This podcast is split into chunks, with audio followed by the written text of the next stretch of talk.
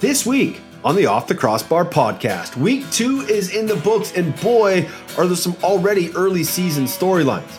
Week three is on deck, and Brett Dobson and the Georgia Swarm head to Vancouver for the first time since 2020. We'll have another round of box bets and keep the vibes positive all this week on OTCB. Good evening and welcome, ladies and gentlemen, alongside Pat Gregoire. My name is Teddy Jenner, and boy, have we got an absolute beauty for you tonight. Matthews scores!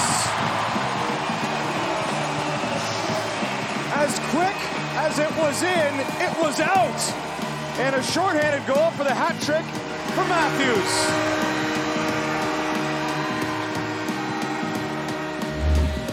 Mark Matthews, are you kidding me?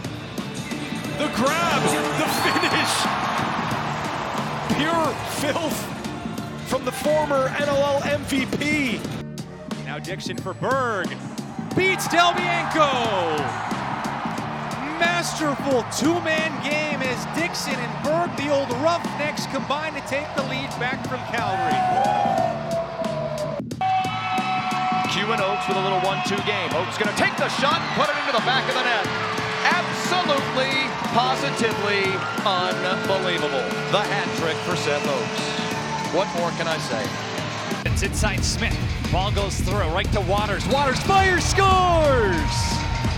Waters puts it far side on the power play. And Rochester has the lead. 90 seconds to play. Albany by three, make it four. Have a night, six. Alex Simmons with his fifth goal of the night. Quick move on Demo scores! Zach Greer with a game winner. Two weeks are in the books. 19 left. Still lots of lacrosse to be played, but boy, do we got some early season storylines.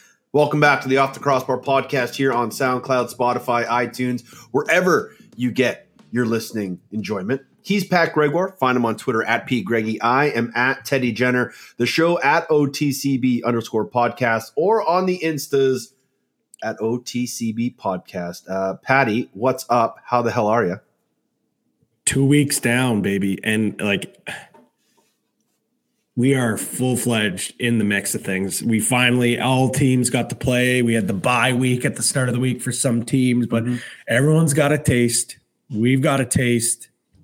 The fans got it. Like, we're in it. We're absolutely in it. No bye week during Christmas this year. Like, it's full steam ahead, man. And there's a lot of takeaways, I think, in two weeks. I, I try not to have too many like knee jerk reactions because you know, with covering this this league, with being a, a fan previously, you know, like it's a long season. I know it's a mm-hmm. short season when you compare it to a MLB, an NFL, or like even an NFL, it's more comparable. But NHL, NBA, Yep. still a long season. But the fact that, and I think this is maybe where you wanted to start, you know, the fact that we have Albany at two and zero, and we have the you know the Roughnecks at zero and two, Rochester's two and zero, the Rush are zero and two, with the unified standings, man. Like, I think if it's if it's last year, like we're like cool, like you know what, nah, Rot, you know the Roughnecks will figure things out. Yeah. They probably will figure things out, but starting 0 and 2 could be absolutely detrimental. And if they are on the outside looking in, they're going to point to their their slow start and the way that they a couldn't close out in week one and couldn't find a way to win in week two against a good San Diego team. Yeah, they they what it was a nine three run in the second half of that game after they were up a pair uh, against San Diego. They let that game slip away in Rochester. It's very untypical Calgary, and I think if it's an East West division, okay, they're zero and one in their division. Out of division doesn't really matter. They can figure this out. They'll they'll come around. But zero and two in a fifteen team division now you got some climbing to do because as we all kind of think, okay, 500 maybe gets you in. Mm-hmm. So, you know, to get to 500, that's eight and eight or nine and nine. They got to go what? nine and seven the rest of the way. It's not out of the realm, but when you look at the schedules, you look at the travel teams are going to have to. It's it's only going to get harder from here on out, and I truly believe that the starts by Albany and Rochester are prime examples of what the unified division is all about because you mm-hmm. have to win every game that's put in front of you. You can't afford to have yeah. a slow start. So it'll be interesting to see how both Saskatchewan and Calgary kind of turn things around. It'll be interesting to see if Albany and Rochester can maintain and keep this great play. But I don't think there's panic buttons being hit quite yet. But a couple more in this string of losses for some of these teams really starts to put some pressure on. Yeah, like I don't think the pan that's a perfect way to put it. Like the panic button's not being pressed, but like maybe some some alarm bells are, yeah. are ringing saying like okay we we got we have to have some urgency here but on the flip side like when you look at albany maybe not in that maybe not in that locker room but when like you know the fans or other teams along, uh, around the league are looking at it like that's a scheduled loss like against buffalo and i know they lost yeah. a year ago almost a, an identical situation but you know at albany instead of at buffalo like that like that's huge. That that that again, if and if you're Buffalo, like that could cost home floor advantage for yep. you in in round one. Uh, it could cost you home floor advantage in the NLL finals if they get back there again. Like every, it again, it, it, it's it's so cliche. I'm not just trying to hype up this unified standings thing. It's yes, just to me, it, it, but it's true. But it's so true. Like every game matters. You can't take a weekend off, and it just the way that the schedule lays out and the way that the standings lay out. And I know NFL is a bit different with the divisions and wild cards, but with the stress that every single week matters so much and you know how fast starts matter so much in the National Football League. It, it just it, this reminds me so much like the NFL and what yeah. we're seeing right now in the in the NFL and the AFC, like the the playoff picture right now, how crazy it is. Like each week, teams are shuffling all over the place. Like the March to May is going to be so fire. Like it is going yeah. to be awesome coming down the stretch because the playoff push is going to mean that much more. And one more quickly while we're on this, like Rod, I think if you're Rochester too, you could hang your hat on this because I think if you ask them, they they didn't play their best lacrosse, especially against Calgary. Like, yeah, agree it's it was a great comeback victory, but that, I, I don't think they're looking at the film there being like, well, we couldn't have done anything better. And sure, yeah, they put up 16 against Saskatchewan, but you still allow 14. But the old adage goes good teams find ways to win when things aren't going right. And that's what they did. And they could hang, hang their hat on that, knowing that their goaltending situation's a little a, a, little in question. They obviously lost a big key in, in Curtis Knight last week, but they're 2 and 0. They'll take that and they'll run that to the bank. Do they have a question in goal because apparently Hutchcraft is their number 1? Oh well, if you I didn't guess. see the tweet, the Night Hawks put out uh, earlier on Wednesday. It said our number one is two and zero, and it's a picture of Riley Hutchcraft. Now you can take it one of two ways. You can take it as them saying he's our number one and he's two and zero, or he actually literally is number one and he's two and zero. I think that's the way they were going and leaning. I don't think they were saying he's their number one guy, but does that cause a bit of a rift from team socials? Uh, well, man, I, again, I think this is just you, myself, and some of the other folks maybe putting our tinfoil hat and reading into it too much. But with that being said, you cannot argue that, like, something's going on in, in, Rochester. From what it sounds like, Hartley got hurt in warm up, or there was something that he wasn't yeah. able to go. Like if you walk, go back and watch the start of of that game. Um, friend of the program, Cody Jansen's literally reading out like Hartley's stats, like yeah. as they're as they're you know introducing starting goalies on the broadcast, and you could kind of hear him like slowly st- it, it's almost like you can hear him being like wait a second yeah he's not in the crease right now yeah. and then he finishes his thought and goes well it actually looks like riley hutchcraft is, is going to be starting so again i mean we've we've been dealt you know the, there's so many times I'm sure in this, especially in the summer, you're calling a game and you're thinking one goalie starting, and then you find out not. But I I think this is a, this wasn't like gamesmanship. I think you and you asked me a question like, are we going to see Hutchcraft again start this Yeah, game? And, and technically, I was wrong by saying no, but We were supposed to. it. But at the end of the day, he's still two. He, that tweet is right. He's Yeah. still two and zero. He is. Is he the number one? I think right now he's going to have to be because from all indications, maybe Hartley's dealing with some injuries again, which absolutely sucks. This guy can't Yeah. catch a break, Yeah. especially off. I was really hoping to see him have a bounce back game. Instead, you know, he was swinging a gate. Yeah.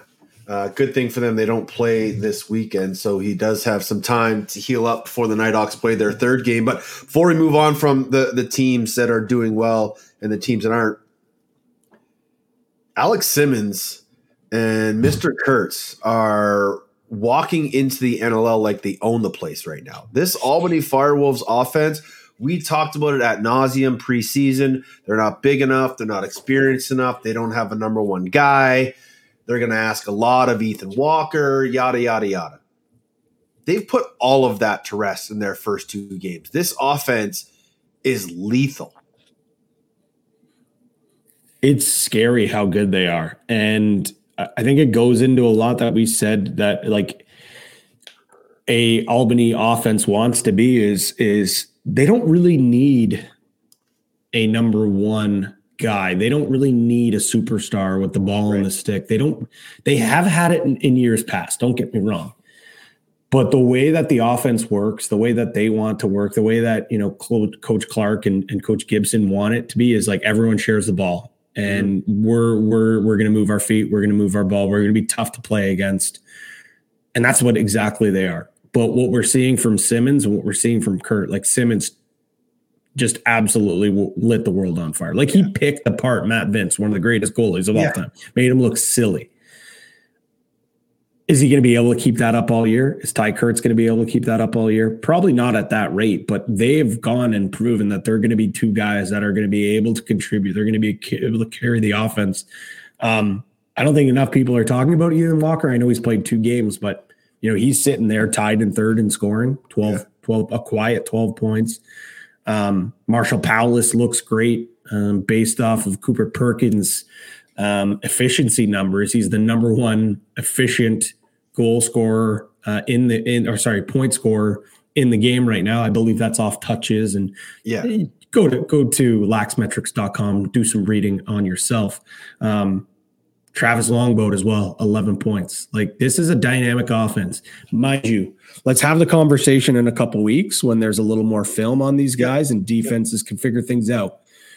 But let's be honest, myself, you, a lot of folks, I think we have to eat crow a little bit here because we were saying, I don't know if there's enough firepower. We gave their defense and uh, Dougie Jamieson a ton of ton of kudos, and it's been the offense that have won them their first two games. Yep. And and you know, if if that can allow that defensive group to settle in a bit and get a little more comfortable, get Dougie back in the rhythm of things, if their offense can win them a few games early, I think this defense will round into form as the season goes on. Uh, we've mentioned the unified division or unified standings quite a bit already.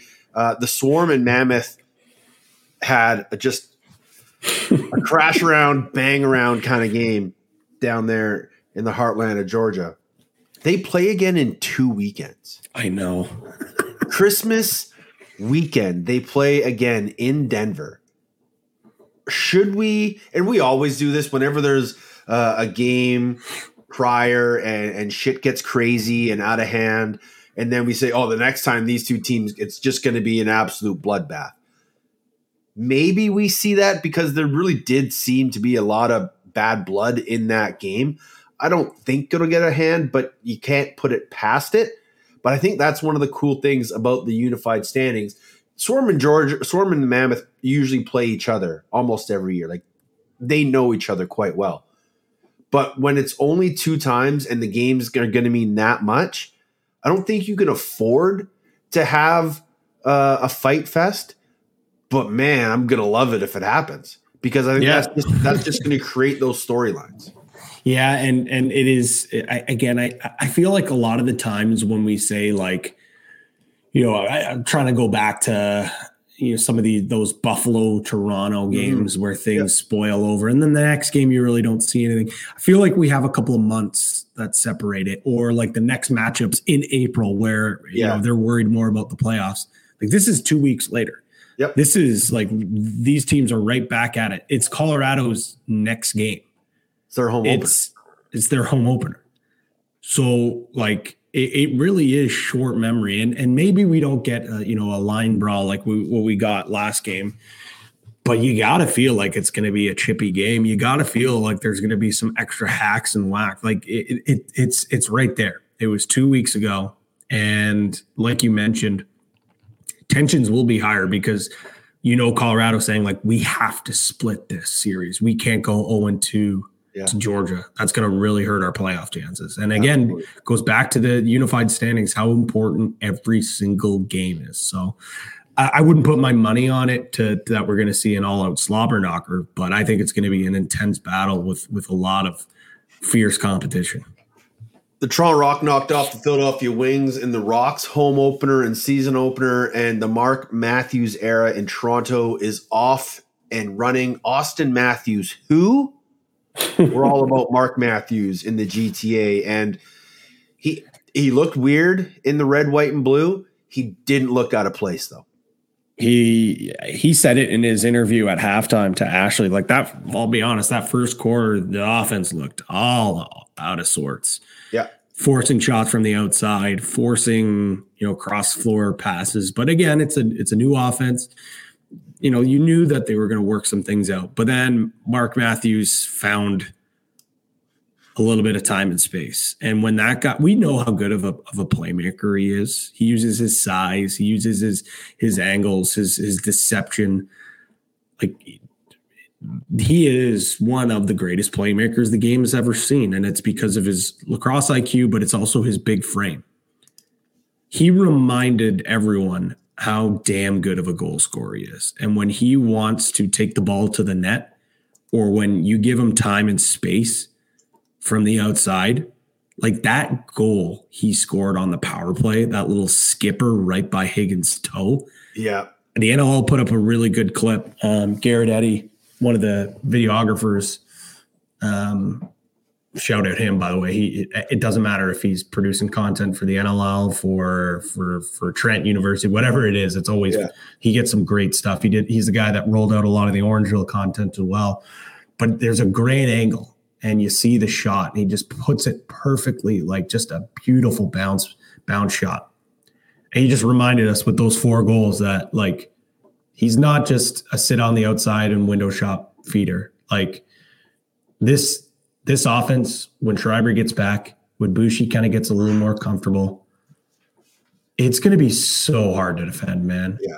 it's Like going to be an absolute nightmare to defend. the goal he scored where he cut backside on his defender, caught it one handed, and in the motion of bringing it back to his two hand, he was already putting it in. Like he's had those hands since he was playing in, in Whitby and Coquitlam at Denver. We all knew he had just ridiculously dexterous wrists and hands. Like he's able to pull some crazy shit out.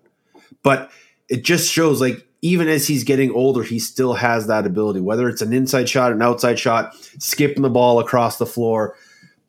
The mailman has officially delivered for the Toronto Rock in week one. Um, unfortunately for the Philadelphia Wings, though, in that game, Blaze Riorden got injured. And just this week, they made note that Blaze and Holden Cattoni are out for four to six weeks for the foreseeable future. This is not good for a Wings team that has high playoff hopes. It's it's it's so crushing, man. Like seeing that K- Cattoni was going to be out. Um, it- actually, it came out after I saw him. Guys were going out for informal warm ups, the first warm up, and he was talking to Mark Matthews in a suit. And I said, "Well, okay." I saw he was on the injury report that he was questionable. He's not going. Uh, and then, you know, a few minutes later, we get the email from the league that he's been moved to the IR. We're like, ah, crap, that sucks. He, he would have been a lot of fun, fun to, to, to see him in this offense. Scored two goals in the opener. And then Blaze goes out mid game And to be quite honest, again, yes, I know it's because they probably were also only going with with two lefties and and having to roll out some defenders out the Odor um, to fill that side. The offense just looks completely different without a guy like Blaze, right? Like he's he's your inside presence. He's not afraid to go to the middle. The the the chemistry that he's built with with Mitch Jones in that two man game was is so tough to defend and I'm not saying they're done because they're not. No. Um, four to six weeks is a long time, but they can come back. Um, but if you thought there was a lot on Mitch Jones' shoulder, uh, it's just tripled because now you don't have those two guys. Now your lefties are Tate Cattoni, Tanner Buck, and Mitch Jones. And, and no offense to to Cattoni and Buck, but that's a that's a clear clear downgrade from the other two guys that they have. But you and I both predicted Mitch Jones eh, would win MVP at the start of the year. I think this would go for a, a long way in his MVP chase if he was to really take a hold of this offense and and kind of carry that left side because we know the righties are going to produce. Now it's now it's really a lot on his shoulders. If we say four weeks, their next four games, home to Albany, at Halifax, home to the Riptide, home to the Rush. So maybe not the toughest stretch to lose those guys. You might be able to battle through some adversity through those games. But then January 27th, they've got the Seals, and February 2nd, they got Halifax again. So if they can get through January and then get those guys back with uh, and have a, a positive record above 500 record, then they're in great shape.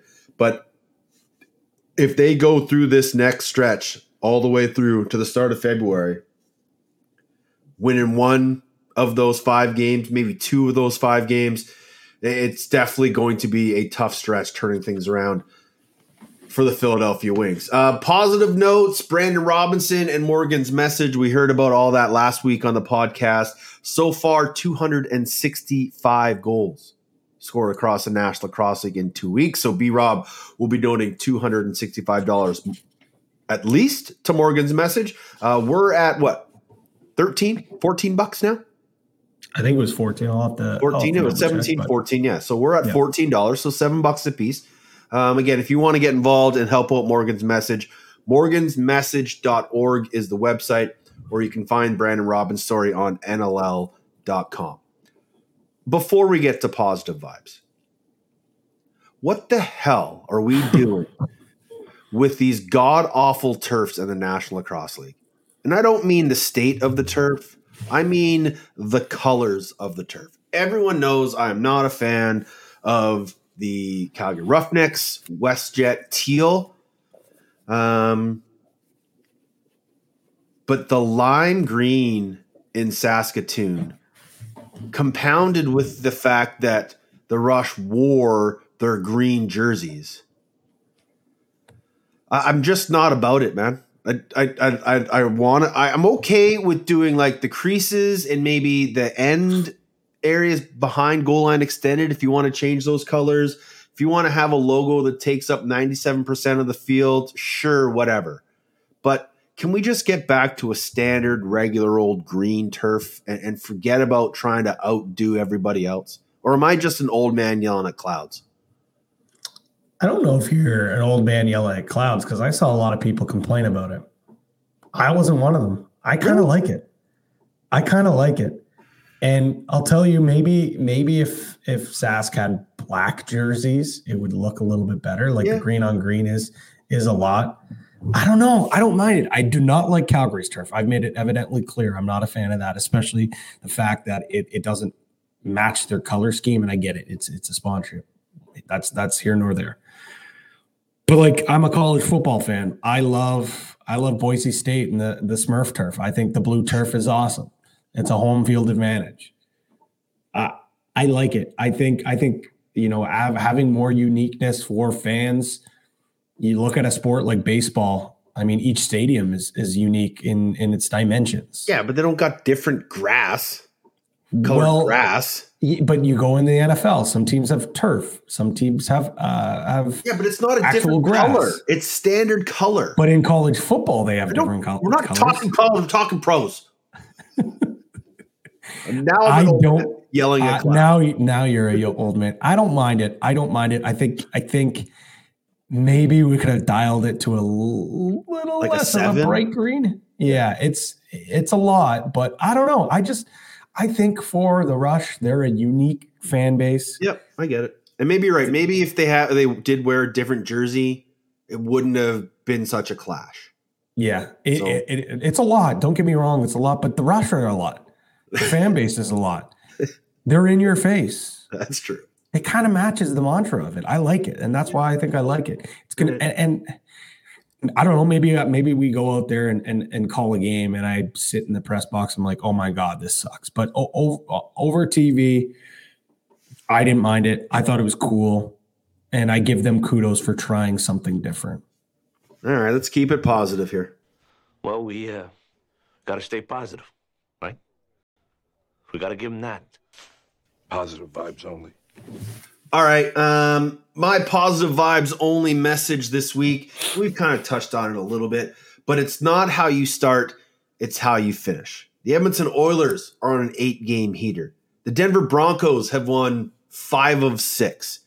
You can have a terrible start, but you can put things together, get things in place, get the motion of the train going forward, and still have a great end to your season. So, for all those teams and all those fan bases who haven't gotten off to a hot start, maybe you're kind of worried about the future.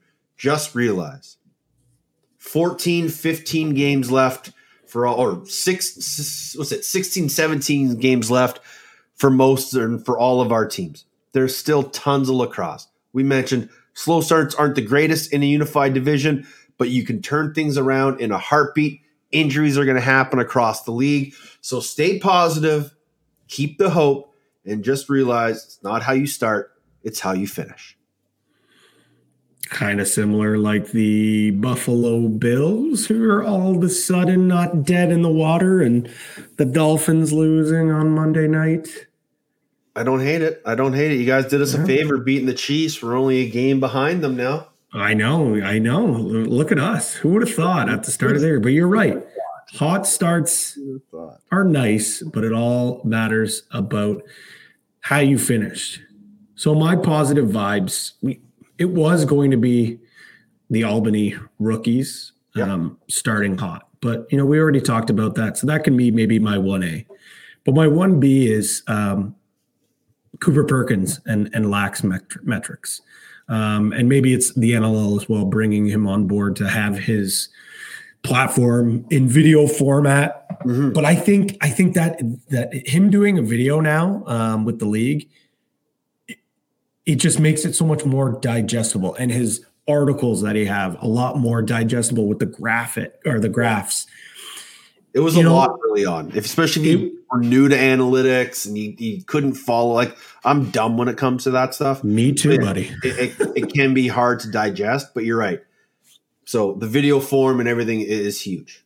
It's it's massive and it, it it dumbs it down for dummies like me and you. And I've really been enjoying it. And like I I'm gonna include like I, I did a little bit last year and, and especially with you know ties as well and his, you know, goals, saves, um, expected goal saves, whatever. Like I, I will be including this a little more into my broadcast because you know they do a great job of explaining it. But now the having the videos there, um, and that you know, as a guy that's not really quote unquote an analytics guy, it just helps explain the situations um, and and what maybe you're seeing with your eyes are either telling you the truth or maybe there's a little more to it. So I just wanted to give my positive vibes Yeah. um, to the Albany, and it kind of works hand in hand because Yep. his latest video is about Albany's offense and how surprising they have been. So if you haven't seen it, uh, go to NLL.com, go to NLL socials. You'll see Cooper's luscious locks and his pretty face talk about some some fancy numbers.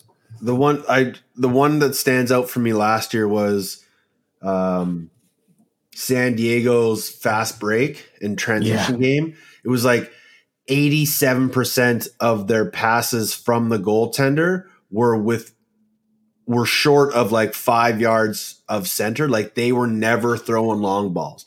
They were mm-hmm. always short outlet, quick passes, keep maintain possession, get up the floor, don't turn it over if you don't have to. And I just remember that one standing out to me where most teams were like 60% were passes over center from the goaltender and his was and San Diego's was like 80 something. I was like, man, they just do not like throwing the ball away. And and it just goes to show how good they were in transition because they were constantly making smart plays with the ball and taking care of the ball and not turning it over. So as much as analytics kind of twists my brain into a mind meld, there are some really interesting factoids that you can find from there just to dissect the game a little bit, which is always fun from an announcer's standpoint. It just gives you more to talk about. Yeah, it's it's more to dive in, and and again, uh, there's you know when you talk to a lot of baseball fans, when you talk to even some basketball and hockey fans, like there there's there's a clear cut that you know there's the analytics folks and and there's the eye test folks. I hope it, it gets to a point where we're in lacrosse where there can be like a happy medium in the middle, um, but we need those numbers there. And um, you know, I, I mentioned him already, but you know, uh, Ty Merrill's another guy as well. Go, yeah. You can check his website out at uh, Ty Merrill Lacrosse, um, or go to his his uh, socials, Ty Merrill Lax. He's got some great stuff cooking up there too. So um, overall, positive vibes for some forward thinkers when it comes to stats. The Georgia Swarm finished last season with a record of eight and ten after starting the year 0 and seven. A huge part of that turnaround was the play of Brett Dobson, who was in the running for Rookie of the Year. If it wasn't for Jonathan Donville absolutely torching the league in his rookie season. But Dauber and the Swarm are off to a hot start, 1 0, much better than they did last year. And He joins us this week on the Off the Crossbar podcast. Coming off an opening win on week two, the Georgia Swarm have won nine of their last 12 games dating back to last season. And Brett Dobson, one of the main reasons for that streak, joins us on the show. Dauber, how are you, brother? Doing good, guys. Thanks for having me on. Excited to be here. I don't think I've done this with you guys yet, so it's gonna be lots of fun. Yeah, we'll uh, we'll we'll talk a lot of things. We'll uh, we'll get insights onto everything. But what's on Brett Dobson's Christmas wish list? It's a good question. Uh, hopefully, two more wins against Vancouver and Colorado. Um, other than that, maybe some new New Balance gear from Weird New Balance, and it'll be a good Christmas. Yeah, fair enough. All right, so New Balance, if you're listening, he's a size what? Size eleven. Size eleven shoe. Yeah, they take good care of me. I can't complain about them.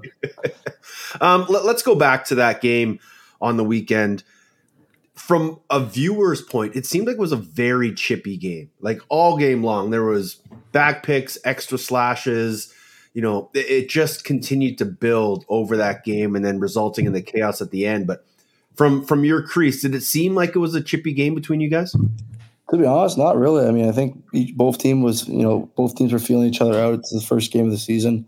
Um, you kind of, you, you, know, you get those jitters. You're kind of getting ready to go, right? And I think that um, for us as a team, right? Like once the score kind of starts to kind of get out of a certain range and a hand, it starts to get a little more chippier. And I know mm-hmm. that the league this year has tried to put rules in place to make sure that stuff kind of doesn't happen that often. But at the end of the day, this is a business, right? And you know, it was a home opener for us. I think for our fans, it's something you know they enjoyed probably, hopefully, right? And I think that's the aspect of lacrosse, and it sells tickets and it puts people in seats. So uh, hopefully, it wasn't too too chippy that the audience didn't enjoy it too much, but it was also good to get a win there too. I'm pretty sure everybody enjoyed watching it. I know we enjoyed it. Yeah. Um, you guys had to enjoy some some lacrosse in week one. You had had the bye, didn't get to get into the action right away. A few teams, but you were one of them.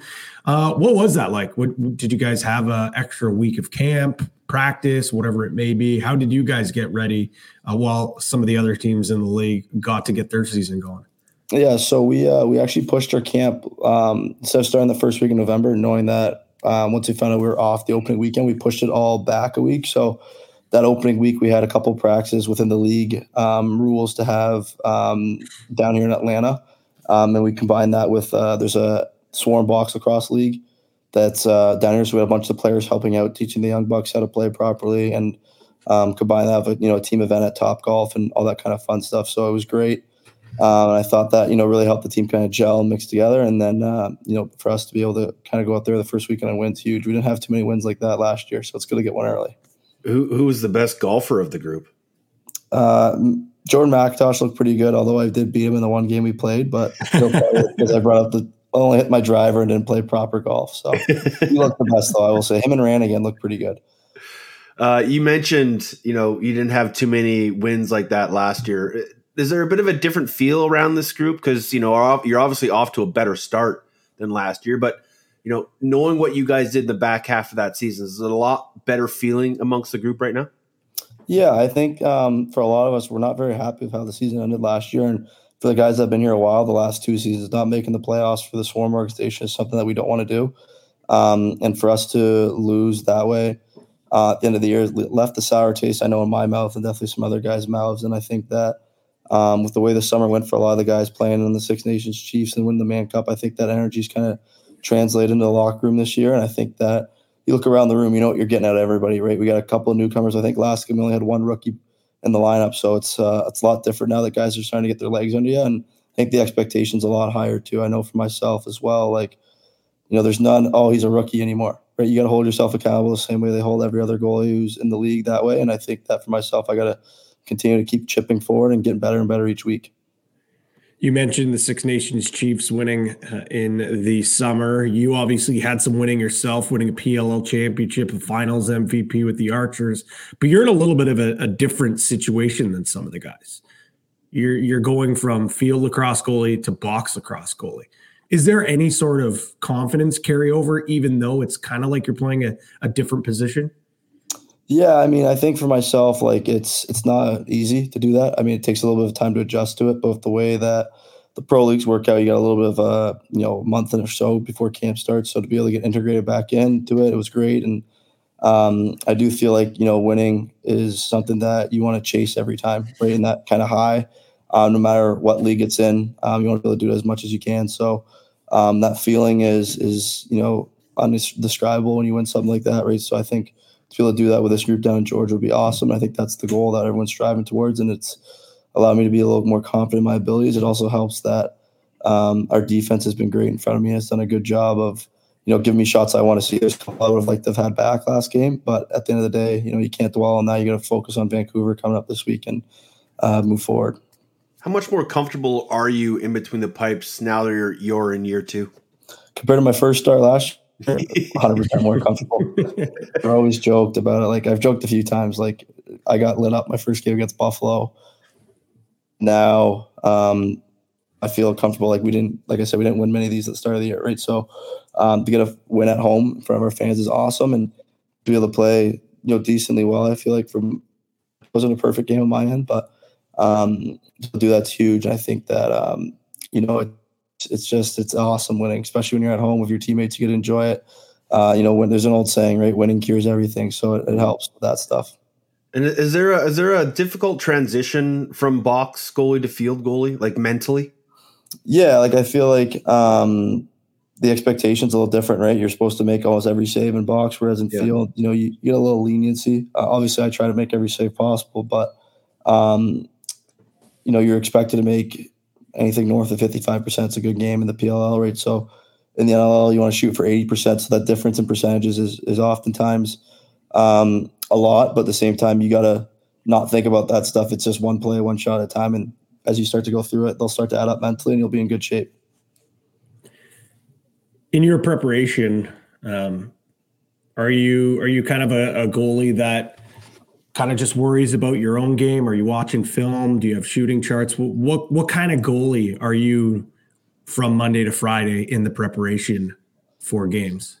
Yeah, I think um, I, I, do watch a lot of film. I'm a lax rat myself, so I'm always watching a lot of things, um, watching a lot of games on the weekends and stuff like that too. So that's awesome. And you know, obviously with the the new rollout, the uh, unified standings and the top eight teams make the playoffs, you kind of do have to pay attention to every game. But um, a lot of film on Wednesday. I get lots of shots with my teammates to make me feel, you know, better about myself. There's sometimes where I get lit up, so it's not the greatest thing in the world. But you go back to the, you know, the drawing board and you try and figure things out. And um, obviously, there's a lot of charts too. I think the analytics don't lie, um, and if you're able to look at certain things like that, it can help you kind of develop your game a bit better and have a better really have a comfortability with. And obviously, the same goes for them, right? They're going to start to feel more comfortable with me if they haven't seen me before, and I gotta realize that and accept that and not get too kind of flustered with how things go that way too. So, yeah, a lot of film, a lot of studying, um, and uh, kind of just making sure that I'm doing something to make sure that my game is better.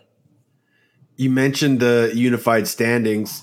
You guys are heading to Vancouver this weekend. You, Georgia, as a team, hasn't been there since 2020.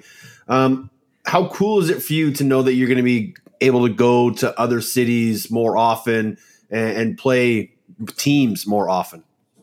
Yeah, I think it's really cool. I mean, um, from a player's perspective, right? It's it's just really cool to see kind of all these cities and go out there and enjoy with your teammates. Uh, another perspective, you know, if you live far away, you get the sky miles up, right? You get those air miles. So can't complain about that. Um, but at the same time, too, I think it's good to see all the areas where, um, you know, as, a, as an Eastern guy, you know, right, you don't really get to see as much on the West Coast. Like I didn't get a chance to play out there for senior or junior, right? So being able to see that um, kind of fan base and the growth of the sport is really cool and unique. And I think that the West Coast oftentimes is very grateful for lacrosse. And, and you know, I saw a lot of that in the PLL this summer. I'm looking forward to seeing that in the NLL as we play in Vancouver uh, this weekend, and obviously Colorado next weekend. So we obviously know you're going to play different teams. You're going to see different cities, but from from the actual standing point itself, you guys probably maybe would have felt if if you know the season went a little bit different. Maybe if these unified standings were were last year, you guys might have made it because you would have been able to play everyone. But at the same time, if you start the way you, that you did last year, there's no way that you can make the top eight with such a poor start. W- was getting off to a hot start a hot topic in training camp or leading up to preparation in your guys' first game? Uh, in all honesty, I think um, not necessarily it was a hot topic. I think it's just taking care of what we can control in ourselves, right? If we do what we know we can do and um, take care of what we can control, I think that um, ultimately will help kind of work itself out, right? So um, I do think, you know, on the outside looking in, it might seem that way, but I think within the room, it's just, hey, do what we do best, do our job. Like that team that played the last, what, 10 games a year last year is completely different than the team that played the first day. And let's keep that momentum rolling. And obviously, we're going to have some bumps in the road and some hiccups and stuff happens, right? Guys might get hurt, guys going to get traded, guys might get, you know, brought back in the lineup right? But at the end of the day, right, like I felt like when we got into training camp, intensity was high. We had a big training camp this year. We had a lot of guys come in that, um, you know, the old saying goes, iron sharpen iron, right? So we were able to work through that and get better as a team. And I felt like uh, everyone was on the same page as we kind of got into this weekend. And I think the um, the plan is to be uh, on the same page, obviously, for the next 18 games, right? But you can't always be on the same page, and you know, shit's going to happen. But we just got to work through it, and we'll be good. Eddie Comeau and Sean Ferris have been together for like 20 years as a coaching duo. What are they like away from the rink as just travel buddies and, and guys that you're, you're, with around all the time? Uh, I think we characters sometimes, um, yeah. but they're also down to earth and great people.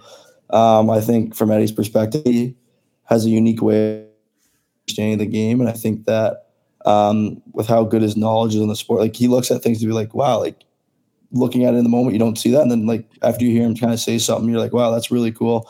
Um, and you know, I, obviously I spend you know some more time with Chai than most, and I think that um, you know he's obviously got a knack for lacrosse the same way I do. I think that he's uh, um, a guy who prepares and over prepares for everything, watches a ton of film, um, and I think that um, those two together are, successful. And there's you know they've been together for a while. What they got two or three championships yeah. together, at least in the NLL, a couple and sixes in the world's games, right? So, um, and then not to mention the earlier days at the Rock. So, um, anybody who's been around the game that long, um, you know, you have a lot of respect for, and you want to just kind of be a sponge around them and pick up certain things that you know some of the greats that they coached before you had. Is Chai extra hard on you?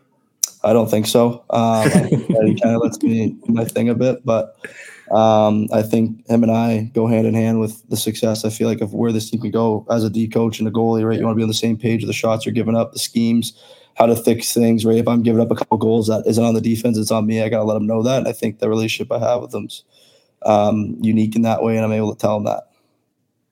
Um, the the two guys you just mentioned, obviously Lax, Lax Rats, you're a Lax Rat, so you've obviously watched some film on Vancouver. I know they only put up seven goals in their opener, uh, but obviously a lot of dynamic pieces on that offense. What problems could they uh, give you and your defense this week?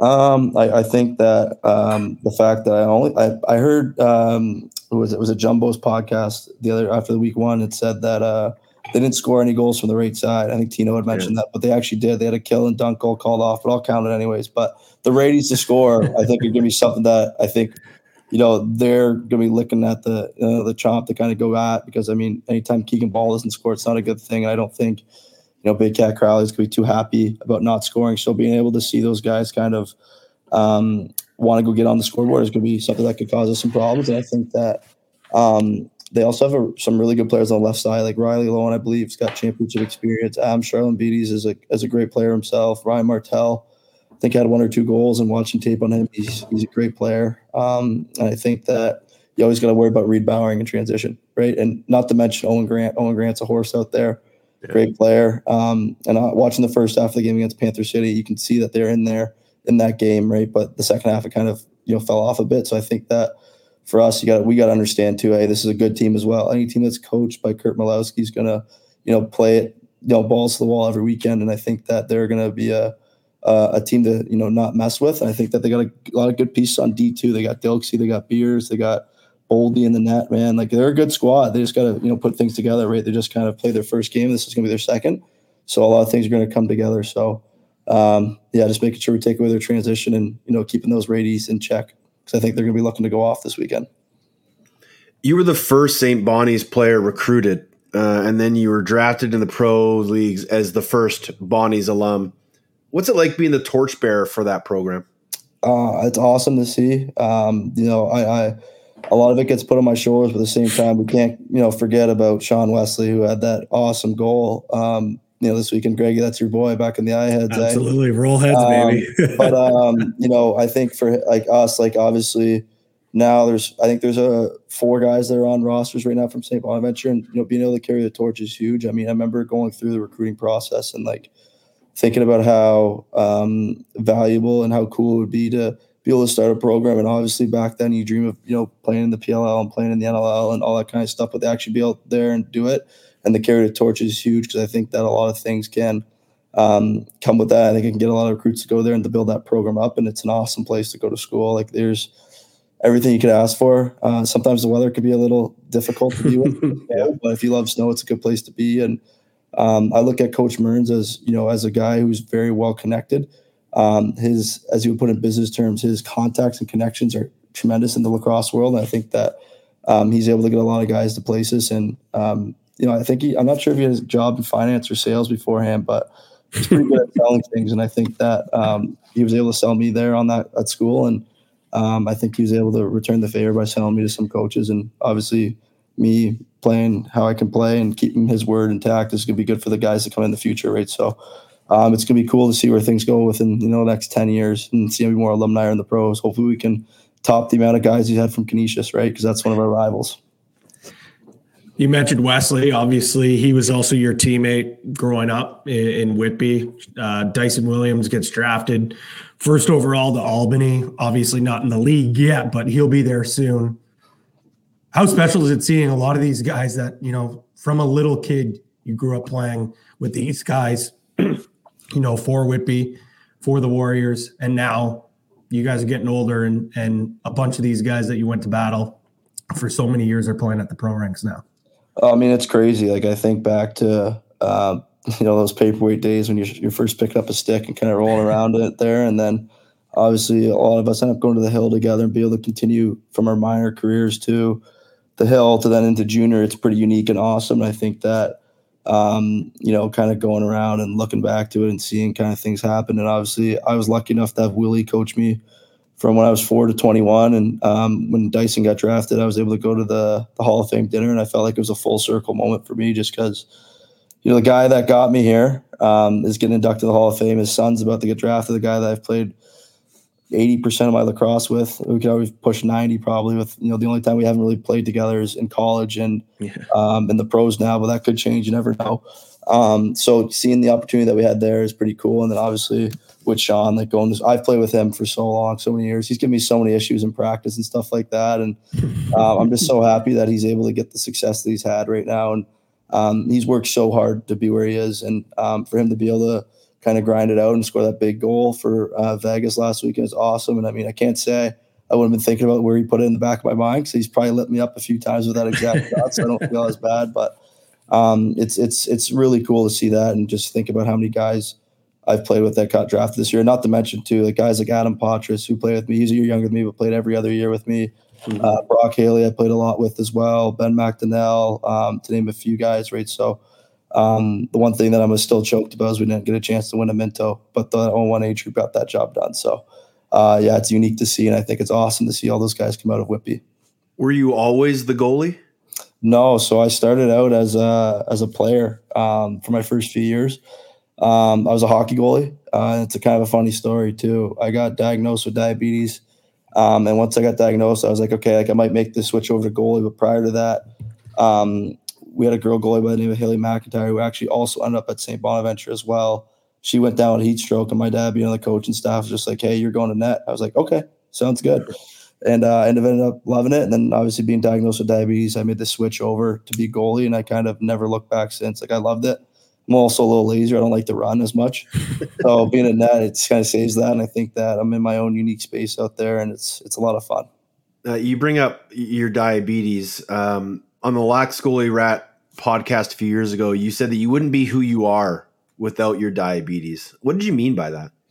Um, I think that's uh, you know the same way that lacrosse is integrated into my personality. My diabetes is there as well. There's certain things that I gotta you know take care of. Um, you know that other people might not understand, like whether it be my pump beeping all the time for if it's going, my blood sugar is going low, or um, sometimes I might have to sit out some sprints because my blood sugar is going low. It happened a few times in college, right? And um, being able to kind of have that um, that disease makes you kind of see life from a different perspective. Like there's a lot of things that you have to worry about that not a lot of people um, not a lot of other people have to deal with, right? I think that um, by having this disease as well, I can be a role model for a lot of people with the disease or with different diseases. I could think back to um, one of the games we had played last year in, in Georgia.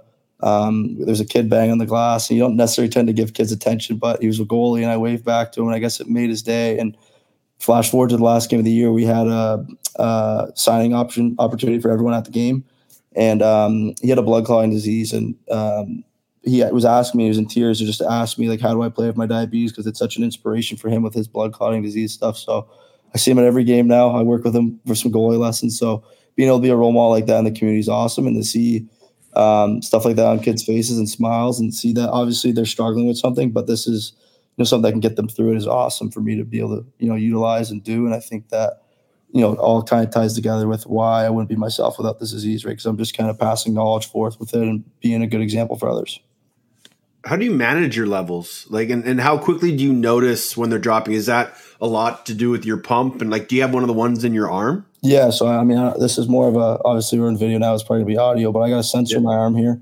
Yeah. Um, it, it, sends a lot of information into my insulin pump um, and tells me where my blood sugar is at. So being able to maintain it um, it's got a little easier, but I can't say I've been the best at it. Sometimes there's always going to be incidents that pop up some way, somehow, whether yeah.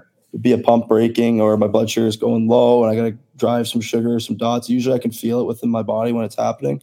Um, and I can like try to prevent it. I usually try to let it run a little higher before games because um, if it gets low, then I can notice that like my, like there's an ongoing joke. A couple guys were shooting on me last year. Um, I would stand a net and they just like shot after shot. I was like seeing it. and I was just turning in balls in the back of the net, back of the net, back of the net. So I was like, hey, your blood sugar low? I was like, yeah, it is. I gotta get some sugar. So um, I, I, can see it that way. So I'd rather be on the higher end of it. So that way that I can still perform. Um, but being higher is not great for long term. Lower, yeah. um, you know, obviously short term is not great, but it's better long term, right? So you got to kind of play your cards and try to prepare that way. I remember Scott Ranger, who another NLL player, was outspoken about his battle with diabetes. What do you, you know, you're talking about that young kid and, and, and giving him some time, but what do you say to the younger generation dealing with it and, and managing it from day to day? Hey, it's everything's going to be okay. Uh, technology these days are, are gonna it's gonna help me. It's only gonna get better and better. And I think that um, looking at myself, I've always oftentimes said like, you know, when I was younger, why me? right? But you know, it's something that you get to live with. You got to make the choices, and you got to kind of grow up a little quicker with that stuff. So, um, I think that uh, there's gonna be some tough days where your doctors kind of give you shit about stuff, and like, yeah, you got to make sure that you can be better with it. But, um, you know, to those kids, I think you just got to keep going, keep pushing, keep pushing yourself to get through it. Um, you're not the only one in that position. There's lots of other people that you know combine with you. You just don't necessarily know it. Um, and with the power of social media today, like I feel like there's a lot of people on TikTok, Instagram, Twitter promoting the diabetic community. And I, I, you know, for myself, pretty soon, I think I'm to start getting involved in that. I haven't necessarily um, been able to do that. I didn't really feel fully comfortable with that yet. Um, but now, as I'm kind of seeing things, things have changed. So um, I'm hoping to try and do some uh, doctor stuff, visits in, in Georgia with a lot of the fans here, and try and set something up um, to get kids with diabetes at the games and be able to go through that. Now that's a longer term play, um, but giving the kids the opportunity to kind of speak with me who have diabetes and stuff like that, it's pretty cool. Like to kind of do something the same way Max Domi's done it for the lacrosse or for hockey. Sorry. So I think it's really cool that way. So yeah, hey, keep going, um, and uh, you're gonna hang in there, man. It's gonna be okay. That's awesome. That's awesome. It's great to see you know young kids have you know role model look up especially a guy that's represented canada you know a few times on on the big stage including last year in, in san diego. But the biggest stage of them all we found out la 2028 lacrosse will be at the, the olympics. Lacrosse sixes will be there. Uh, hopefully you'll be there. The thought of you being an olympian what goes through your mind when you think of that Oh, I think it's pretty unique and cool. I mean, if I would have told some of the boys back in college that I'd possibly be an Olympian one day, they'd say bullshit with that physique on you. But uh, um, I think that um, no, it's a really cool opportunity, and I think that being able to live it is awesome. And I think to be able to pave the way for all these younger kids to come up and play the sport, and you know, I'm grateful enough now that I, you know, I'm, lacrosse is my full time job, uh, whether it be through coaching, playing, uh, being a high school coach and all kind of stuff. It's great, but I think that with the way the Olympic push is going, there's gonna be so many more kids playing. I think that um, uh, it'd be really cool. And I remember talking with my mom. My mom had sent me a text uh, back in 2010 when you know the Olympics were obviously in Vancouver. Um, staying up late to watch, you know, who was named to the Canadian men's hockey team. Seeing if Sidney Crosby was on stuff like that. Like I think that'll be pretty unique. And I think for a lot of Canadians, it'll be really cool to see who gets announced for the lacrosse roster if they only being 12 guys.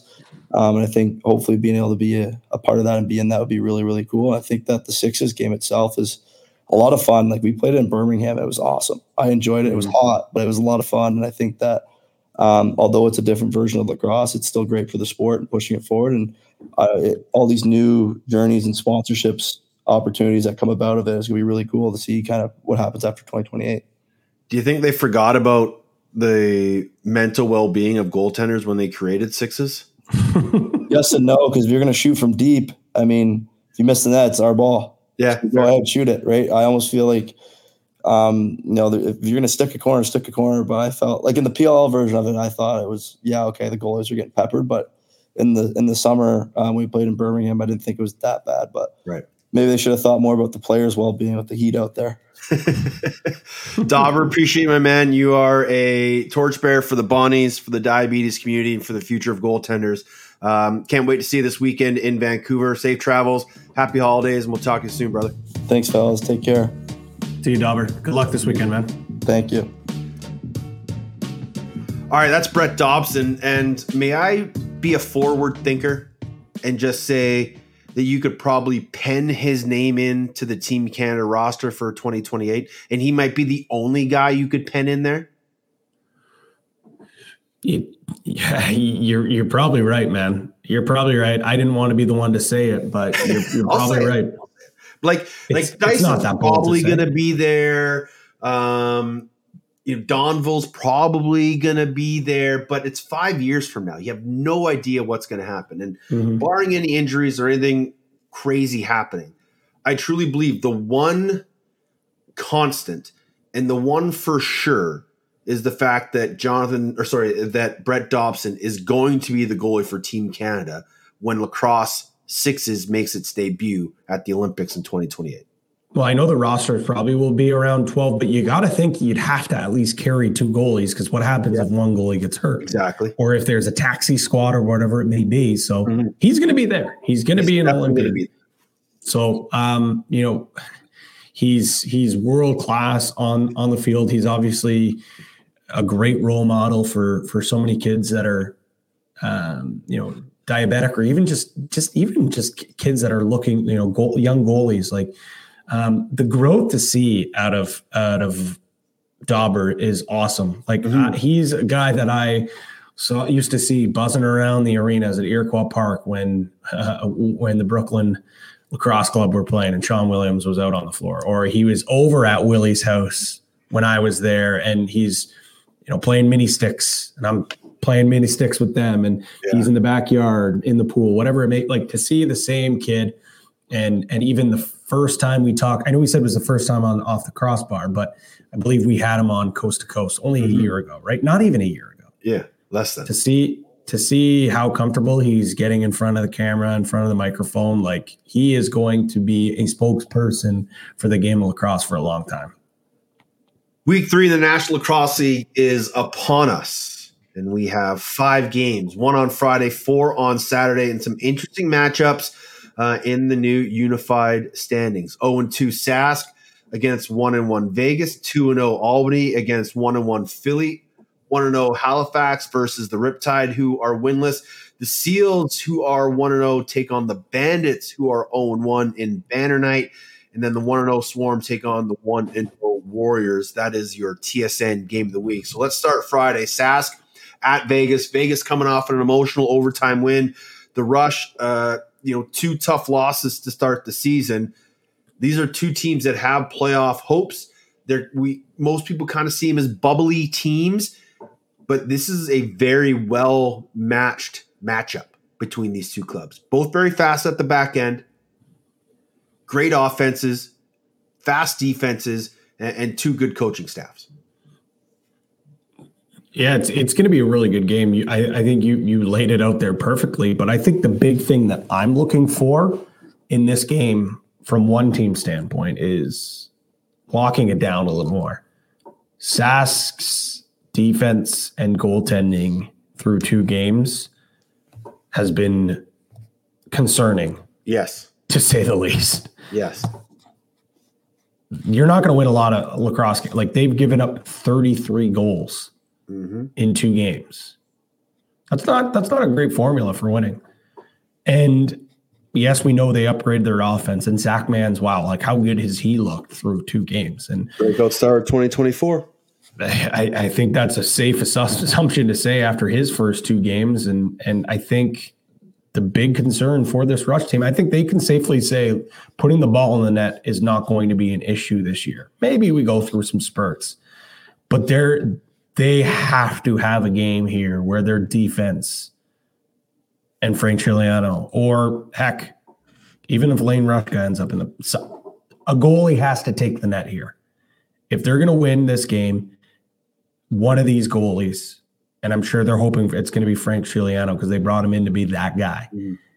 Someone's going to have to win them a game here. And against a Vegas offense that has shown, you know, highs and lows, they're going to go on their runs. But if you can, if you can stifle them for for a bit and keep them on their on their heels, I- think there's no reason why they can't win. But on the flip side, Vegas coming off like a, you know a really impressive win, uh, an emotional win. Yeah. Aren't those the type of wins that you, you feel like that's what catapults you on a run? Like I think I think this is probably maybe not the most aesthetically pleasing game, but possibly the most important game this early in the season. I think Yeah. each team can go in a different trajectory. I completely agree. Um, you know, we mentioned Vegas got to be able to play 12 rounds. Last week we were talking and setting up this game, and they might have kind of taken a few jabs and a few uppercuts in the first few rounds. But once they got their feet back on them, they started punching back and they started taking the edge. And then, you know, again, later in the, you know, the eighth, ninth, tenth round, Panther City hit him with a couple one twos.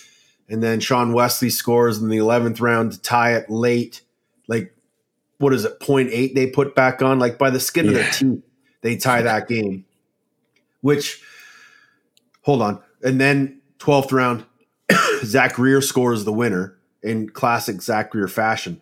But the one thing I go back and look at that game, Panther City had the ball and then they threw it away, which allowed Vegas to get possession for that final goal. Those are things that will drive coaches nuts. And I'm sure TK let his team know uh, very boisterously about ball possession in the final seconds of a game.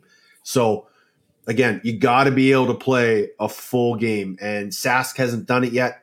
Vegas hasn't done it yet, but they're getting better. So, um, you're right. Maybe not the most high profile game, uh, but it is the only game on Friday night, so it should get a lot of eyes.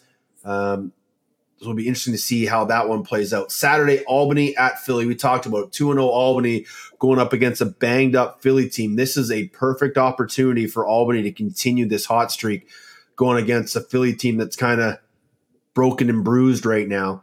But it'll be interesting to see what Philly does to fill those holes of Blaze and Holden Cattoni because I haven't seen anything yet. No, this this is if you're if Albany is going to be legit, and if Albany is going to be a team that's going to be sniffing around in the playoffs or get into the playoffs, they got to come out with a win here. It's it's it's like a you know a predator seeing its prey injured and wounded. They got to jump on them. They got to jump on them early. They can't allow Philly to hang around. But with that being said, is this not the perfect buy low spot for the Wings? Yeah. You know, didn't look very good against Toronto. They're injured. If what makes with the besides the injuries, what makes you believe that this isn't the same team that everyone thought was going to take steps that yeah, sure, two very, very, very important injuries, but Yeah. they're still young, they're still fast on the back end. Higgins is still a you know a, a top echelon goalie in this league. And I think if, if Philly's going to win, it's going to be a Mitch Jones night. He's going to put up Yeah. eight, 10 points, something like that. And uh, I'm looking forward to this one as well. I, I think I think it's a very important game for both sides. Um, is this an afternoon game too? Uh, I want to say it is. I feel like it is because I feel like a lot. I think Philly's got a lot of afternoon. Yes, it is 1 p.m. Eastern. So it's a morning game for you, Teddy. You could still be in your PJs. no, I'll be at shoot around, man. Oh, I'll right. home from shoot. Be I'll be watching that shoot around. We'll watch it. That's right. That's right. But I just I got to make sure I keep the phone down low. So if Curt Malawsky looks in the stand, he doesn't see me on my phone and yell at me for uh, filming practice. Uh, you should ask the, uh, the the the crew at the Raj to throw it up the on jumbotron, dude. It is. I I don't think people really noticed it or would have gotten a chance to really understand how big it was. There's a brand new jumbotron in Rogers. It is ginormous, dude. yeah, I, I can't even see the full thing from the broadcast booth. It's that big. yeah. I saw. I don't know if it was the Warriors tweeted out something, or maybe it was like from a Canucks game, but I saw it and like like I gasped. It is. Yeah. it's it's huge. It's And- bigger and than some teams' with, uh, arenas, man. Yeah, in, in talking with one of the guys who works there, who who's our sort of A two, he said that the new scoreboard actually caused so many headaches because they had to like rewire all the audio and for like the whole arena because it just it was so big. They had to take so much stuff out to fit that thing in there. Um, it, it was a wild, wild scene. So yeah, maybe a little late morning, early afternoon lacrosse after shoot around on Saturday. Everyone else can sit and watch from the coach. Halifax at the Riptide. I don't know what it is um, and why these two teams don't like each other so much, but there seems to be a bitter rivalry between these two clubs and has led to some fantastic lacrosse games. And it's kind of gone both ways. But these are two teams that, again, have playoff aspirations. Halifax off to a hot start in that first game, haven't played since. New York got off to a slow start, tried to climb their way back, couldn't pull off the comeback in their opening loss. So they both had a week to regroup. It'll be interesting to see who comes out of the gates the fastest in this one. To quote LeVar Ball, never lost. The Halifax Thunderbirds have never lost to the New York Riptides. 6 and 0. Really?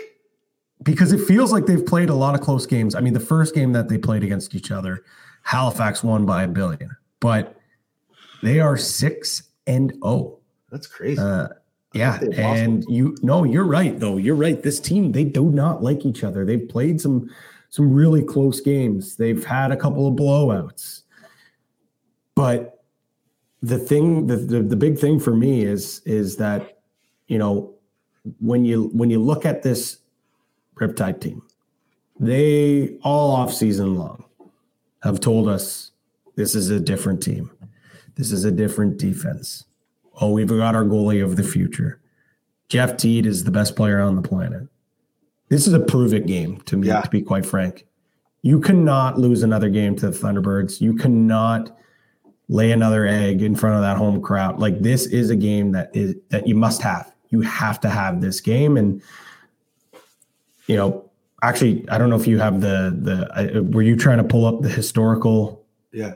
Games between them, yeah, because I, I'm actually interested to see what those scores were because I know there have been a few blowouts. Uh, the first game uh, was 12 4 back on December 7th, 2019. And then a 13 10 win uh, February 2022. 16 13 win April 23rd, 2022. A 20 to 11 win on December 17th, 22. 13 12 last year, February 19th. And then a 15 6. So nothing out of hand. That nine goal game is sort of the outlier. Most games are within a handful of goals. But you're right.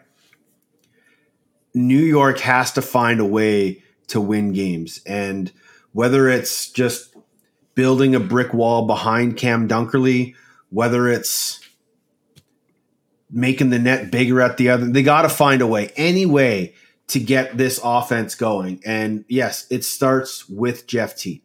He has to be the number one threat, but they got to get everybody else going in that offense, and everybody has to be a threat. And the way that this Halifax defense played in that opening game, it's not going to be easy at all. And the way Warren Hill played in that opening game, like this is a Halifax team that has a lot of fire in their belly to prove a lot of people wrong because everyone's like, oh, it's it's Toronto, it's Philly, it's Buffalo. Everyone's kind of looking past this Halifax team. It seems to me from the outside Obviously, in the inside, there's tons of belief in that room, as always, led by Micah Kersey. But this is a team that has a lot to prove. And Kurt Stiers has always said, we're in win now mode. They always seem to get better with the moves that they make. And yeah, can they make it 7 or 0? If they do, I think it's a big proving spot for them. And you bring up a, a great point about the lack of hype. Maybe that's maybe that's a good thing for yeah. this group. Yep. Because it feels like the last three, you know, th- last three years, they've been, you know, near the top of the CoolBet odds board to win the NLL Cup or the preseason, you know, power rankings. They've been in the top three, in the top five. They're going under the radar. And they just, in week one, laid a beat down on a rush team that put up 16 goals and I, it's another week off that they had last week. That's another week for Randy Staats to get more healthy. That's another week for Cody Jamieson to to heal his bumps and bruises. And I just, for me, you bring up the defense. I know their offense is going to score in bunches. I know their offense is dynamic. It's it, Clark. I think Clarke Petterson is is going to have an unbelievable year, another career year, and maybe catapult himself into like superstar status. Yeah. But with that being said, if this team's going to take the next step, it's going to be the defense. It's going to be Warren Hill. And I think when all is said and done with this group, we're going to talk about how good the defense was this year. Yeah, dude this defense is getting better and better every year.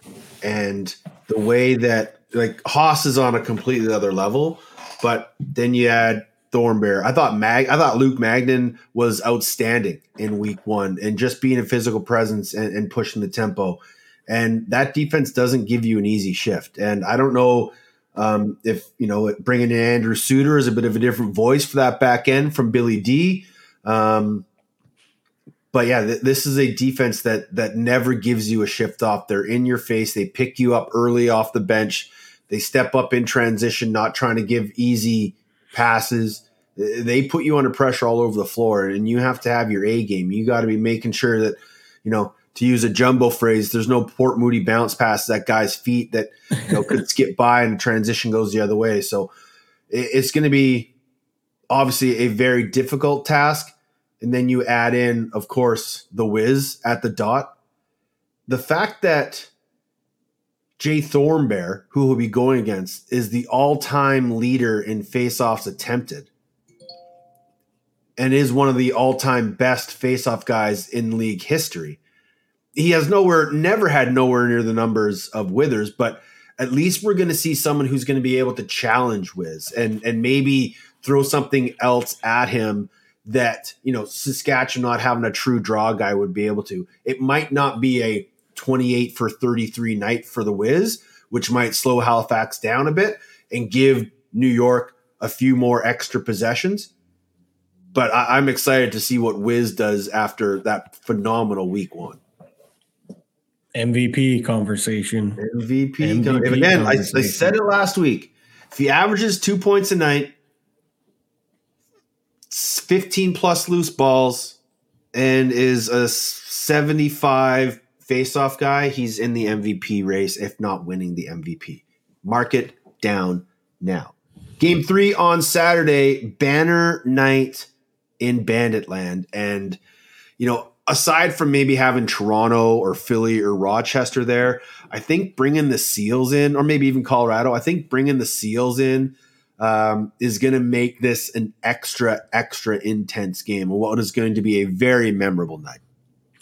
I think the loss to Albany makes it even yeah. even better. And I'm not going to say like I think they're just going to be even more hungry. And you know, I, I didn't have a chance to to listen back if there's any audio out there from Coach Tavares or or any of the players, but you know, I, I'm sure they're disappointed with the way that that game finished.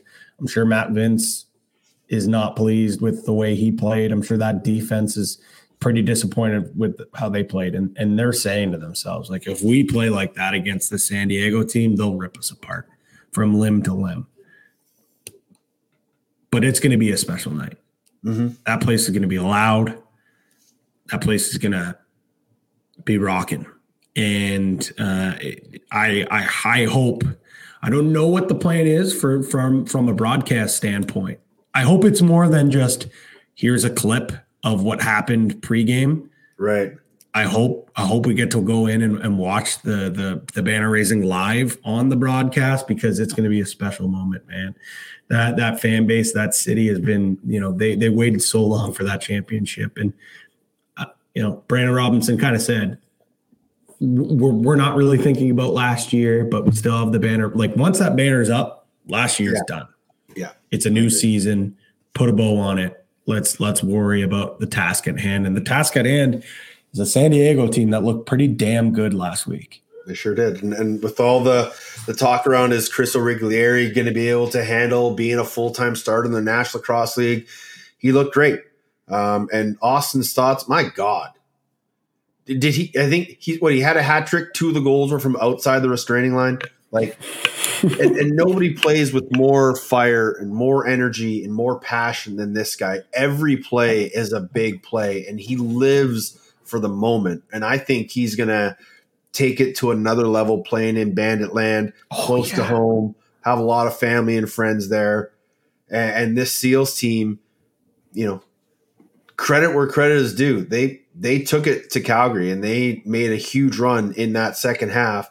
And that's that's having strength, that's having belief, that's having the willpower to go out and do it as a lacrosse team. And it takes everybody from O-Rig all the way out to Audie Staats and everybody in between.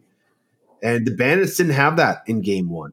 They, you know, they kind of got caught up in the the aggression of that game. And and Ashley Miller was talking, was interviewing uh, JT in the game, and he's like, "Yeah, we got to we got to be smarter offensively. We can't we can't be taking penalties in the offensive zone." And much like that Colorado Georgia game, the defenders were taking that extra hit on a forward, an extra shot to the low back, an extra chop, uh, the cross check to the face of Audie Staats, like they were taking, or sorry, to to Tehoka, they were taking every opportunity to try and get that extra one lick in. And Buffalo, being who Buffalo is, and rightfully so, stood up for every single one of their teammates at every single moment after every single one of those late shots. And sometimes, and this is kind of what JT is saying, you got to just take a mental note and just put it in the back pocket for later because you they were struggling early and they allowed Albany to get momentum and get rolling and Buffalo uncharacteristically just couldn't get back in that game. And a lot of that had to do with the amount of penalties they were taking.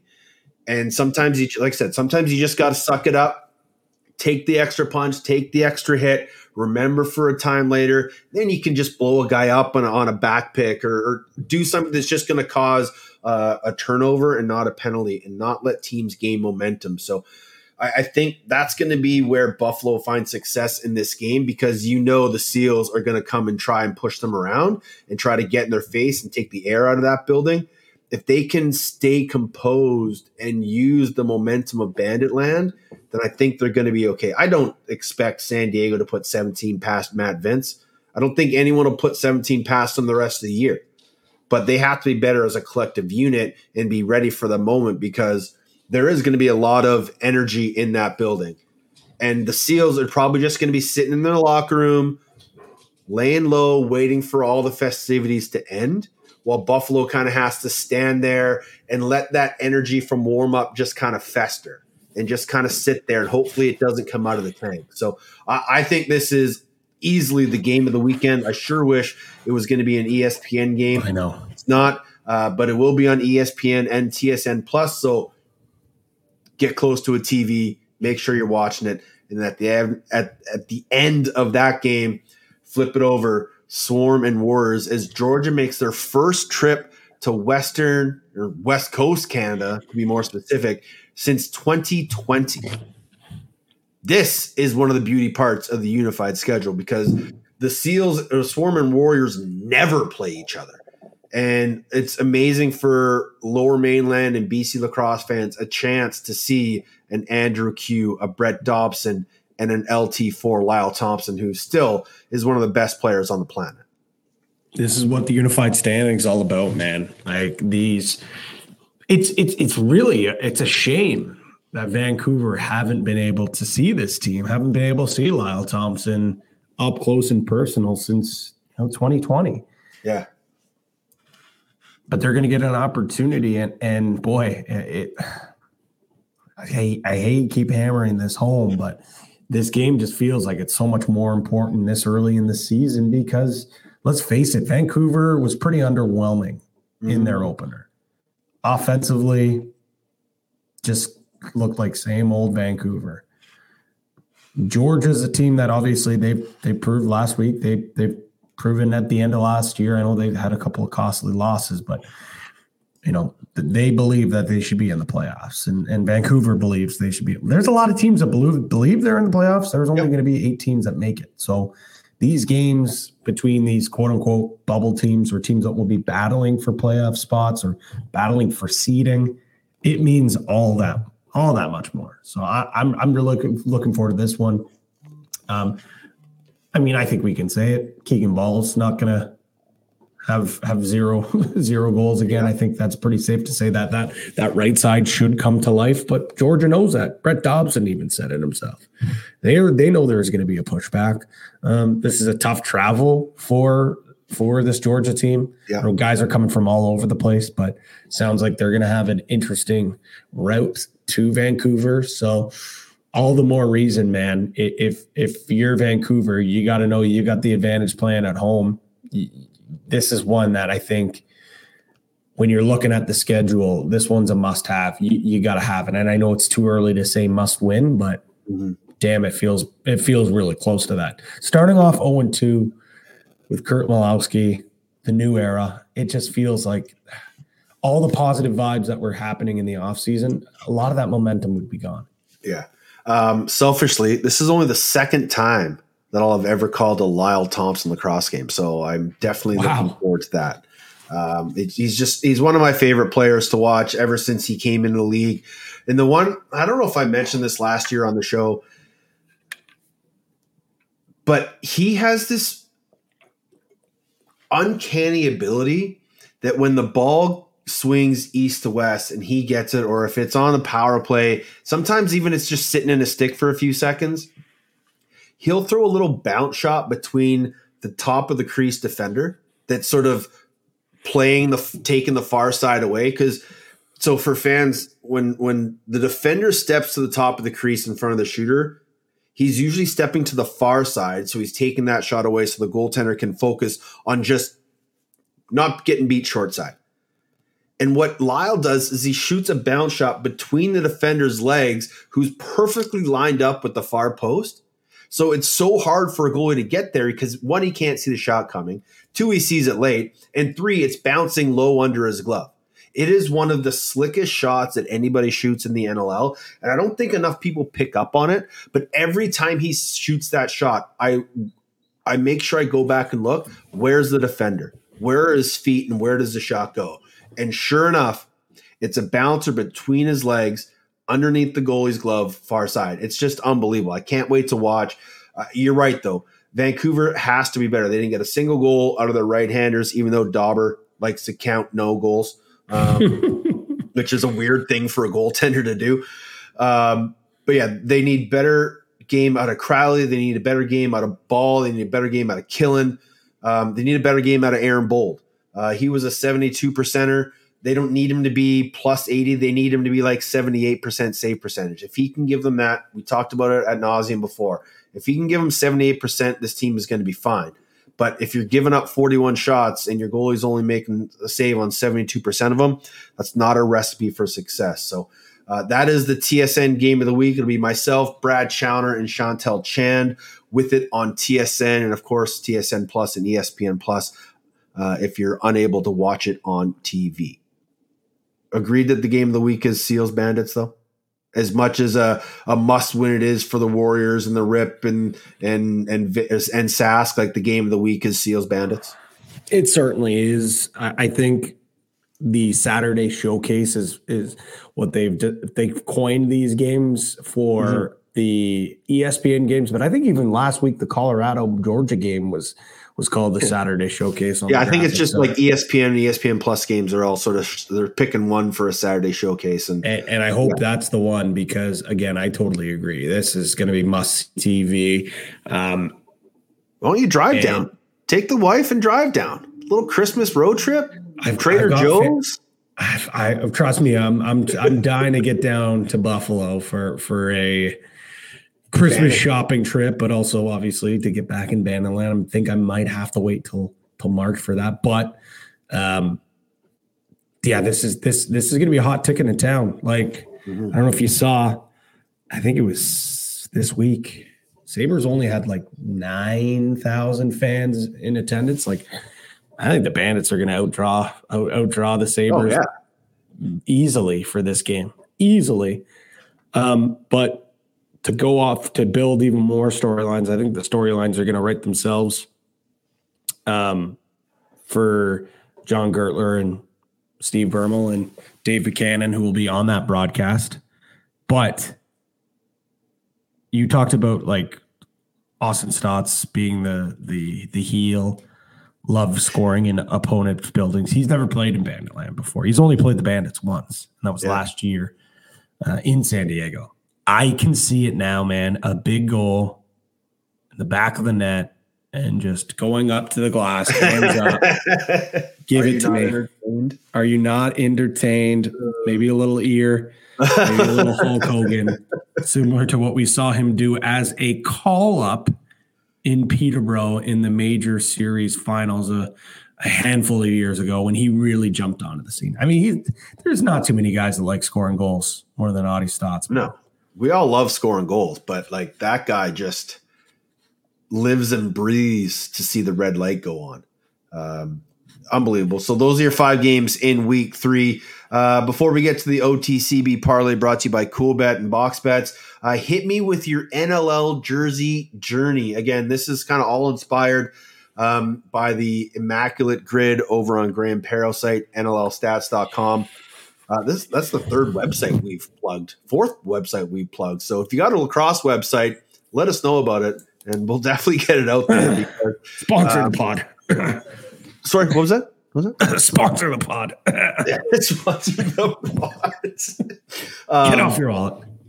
Uh, the the immaculate grid is a, a three by three grid where they give you two different clues and you just kind of match a player for each. And then we kind of thought, oh, let's just start naming off a guy's career stops and try to figure out where they're from. Uh, you can play along as well. It's Pat's turn to give me a mystery player, which I must try and figure out by where they played their NLL career. Go.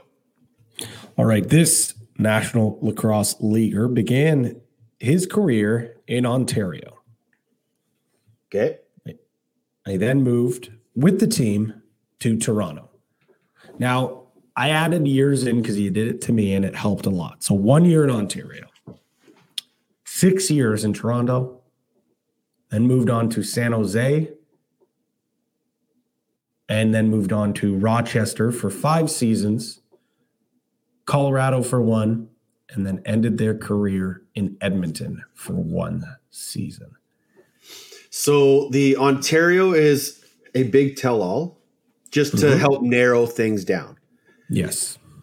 And then to go from Ontario slash Toronto for six years, that means they were there for the dynasty. So that narrows things down. Uh, Rochester for five years, that's another dynasty. Uh, so that kind of narrows thing down. And then Colorado and Edmonton.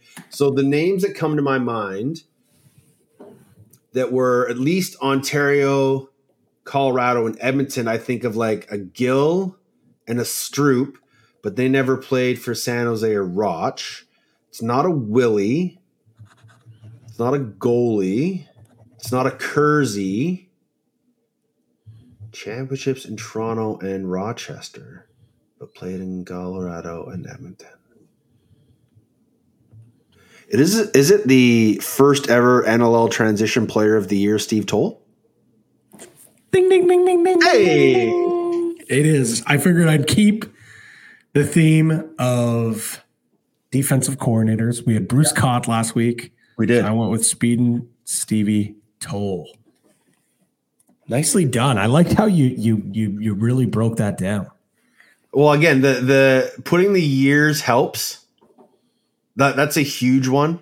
But when you can think of a begin in Ontario and Edmonton, like I played in Edmonton, so I know a bunch of the guys from that reign. But then the Ontario Toronto kind of helps narrows it down. But that was a good one. took me a while. I liked it. I will have This a is fun. player on deck for you next weekend. I may or may not stay with the defensive coordinator theme. I don't know. We'll decide. Um, I got those right and I picked it right. Unfortunately, the fans didn't pick it right last week for the parlay, but let's see if we can be better in week three. Time now for Box Bets, your source for all the lines, odds, and props from across the world of lacrosse. Brought to you by CoolBet.com. Stay cool, bet responsibly. Hey, we're having a good day, lads. And uh, we're still in the mix, baby. Last week, Buffalo, Toronto, Rochester all to win. Didn't happen. Unfortunately, Buffalo lost, Toronto won, Rochester won. Who would have thought the Bandits were going to be the team that lost? The lost? biggest its parlay? favorite. The biggest favorite. They were like minus 300 and something. Um, my little if I had a card parlay didn't pan out because Philadelphia lost, but Colorado, Georgia was over 22 and a half and Calgary lost as well. So um, equally as bad. But again, the fans this week, they make our choice for the OTCB parlay brought to you by Cool Bets. And on Box Bets, Patty, this is a very interesting one. And I know why you think, and I think it's a very interesting one because of one of the teams being a dog at home. And it's not the Vancouver Warriors. Well, we've got the Vancouver Warriors, the Albany Firewolves, and the Buffalo Bandits, plus one and a half. All them to cover the spread. Plus 421. We've got it a boost up to 465 on Coolbet. You can get that exclusively, the best price on the market for all those three teams to cover the spread. You heard us right, folks, though. We're not just getting a special number here, an alternate line for Buffalo. Although at Coolbet, you can bet the alternate lines, but here, we're taking advantage of this, folks. Yes. I, I know know why you voted for Buffalo because do we ever see them as a dog? Well, we did see them last year against Toronto in Is that a Bandit Land. game or home game or a It was a home game, bef- like I think it was like April, like it was late in the season. Mind you, this is coming off when Toronto really beat them down pretty good at home. A couple Yeah. weeks later, they're in Buffalo. Buffalo won outright. It was a close game. So we don't see the Bandits as dogs very often. Very rare. We don't see them almost ever as dogs at home. Yeah. This is crazy.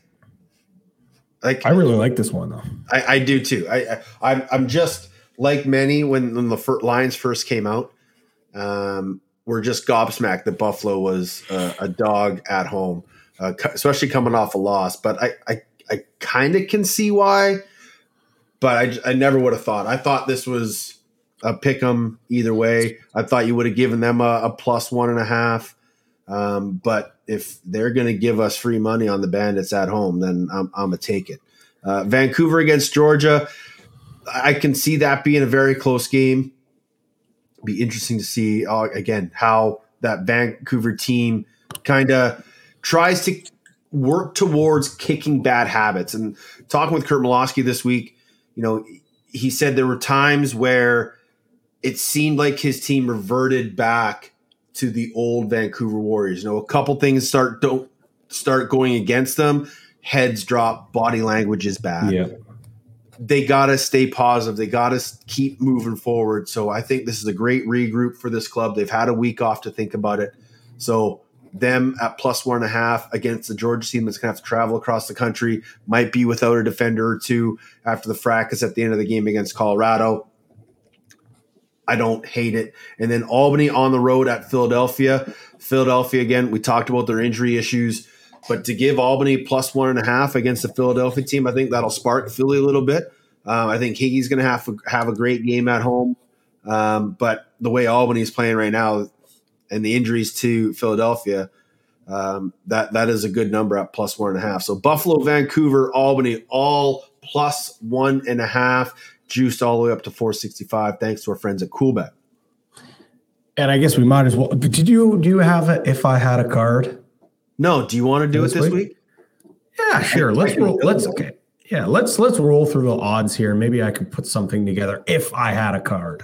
This would be my card. We'll, we'll we might need to we might need to think of a better name for that than inbox. Oh, it's box bets. Box bets a good name.